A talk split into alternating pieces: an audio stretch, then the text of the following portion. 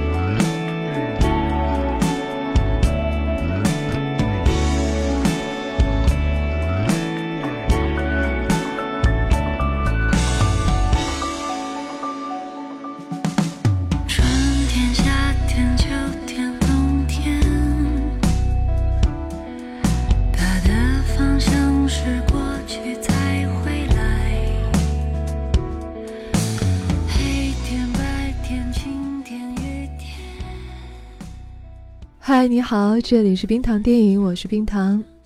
说到能有共鸣的国产青春片，你会想到什么呢？下面呢可以说是一张非常值得收藏的国产青春片的片单，你要记清楚了啊！带有强烈时代感的《阳光灿烂的日子》，描述迷惘的灰色成长的《黑处有什么》。时代的私人记忆，我十一，关于稚嫩初恋与道别的少年巴比伦，生猛而又锋利的十三颗炮筒，对社会议题反思的嘉年华，最闪亮也最生动的美好的闪光少女，最致青春的个人反抗少女哪吒，还是将你的哭声调成静音的成长，狗十三。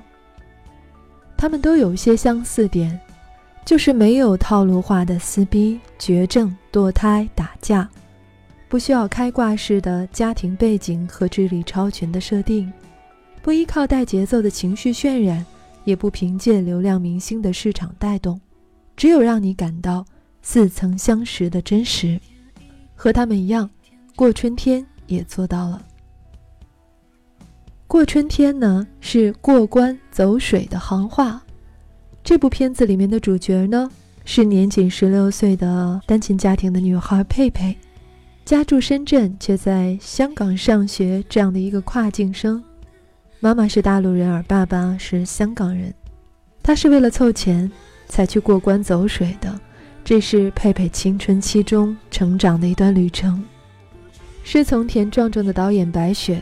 的确学到了老师身上那种将戏剧性和现实主义题材融合的坚持，用走水这条线，不仅串起了佩佩和家庭中母亲的关系，和友谊中和周的关系，与懵懂暧昧中和阿豪的关系，也带出了年轻人成长中和自我认知逐渐和解的关系。所以，走水不仅是地域上的双城故事。也是时空上的青春故事。不同于大多数青春片里青年男女的好感，我认为这部片子里最出色的是关于异性间感情的刻画。佩佩和阿豪既不是一见钟情的喜欢，也没有日久相处的羁绊。导演深知安排两个为了挣钱而游走在法律边缘的青年，只通过简单的共事就相恋的感情，恐怕是没有说服力的。虽然佩佩有着对亲密关系的憧憬，但是有野心的两个人更像是志同道合的扶持者。片子的后半段，当两个人决定单飞走票大的，在二人独处的闷热屋里，彼此为对方身上绑好机器，即使相互有过眼神的交织和身体碰触，也再没有丝毫的愉悦行为。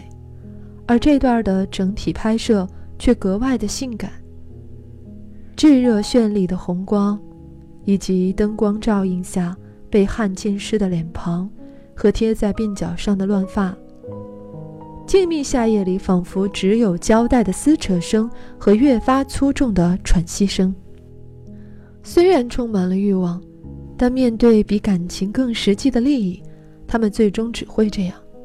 虽然亲密无间，但却心有疏离。终于由导演说出。悸动的荷尔蒙不一定就是爱情。周和阿豪都是佩佩生命中的过客，也许曾经在某个阶段还是他的憧憬，但当看似毫无羁绊、乐得逍遥的他们都展现出自己的软肋，一切变得不再像看起来那么美好的时候，偶像般的港客形象瞬间崩塌。这是佩佩青春期迷茫心智的结束。到了后期，他开始主导一切，从依附跟随到脱离对抗中，从水客到带货老手，从嫌弃回避母亲到带他上山一同俯瞰香港。人物的变化都是自然过渡的，也像他对父亲的态度。虽然从始至终都隔着一块玻璃，但很明显。佩佩已经从单向的观察者变为互动的交流者。相比同是有关身份探讨的《踏雪寻梅》，从内容上来说，王佳梅和佩佩明显不一样。佳梅身体自由，但是她为了别人的认同，自愿戴上枷锁；而佩佩呢，主动摆脱了身份的限定，反而得到了内心的自由。作为青春片的《过春天》。更强调个人的选择。导演的尝试无疑是成功的，通过单方非香港居民夫妻的孩子，以他的视角展现出他对于两座城市文化的平衡，并且能够在经历青春后找到一份独属的信念。最后的佩佩就像那条被放生的鲨鱼，失去了被限定的价值，却拥抱了整片海洋。本期投稿人熊仔，我们下期再见，拜拜。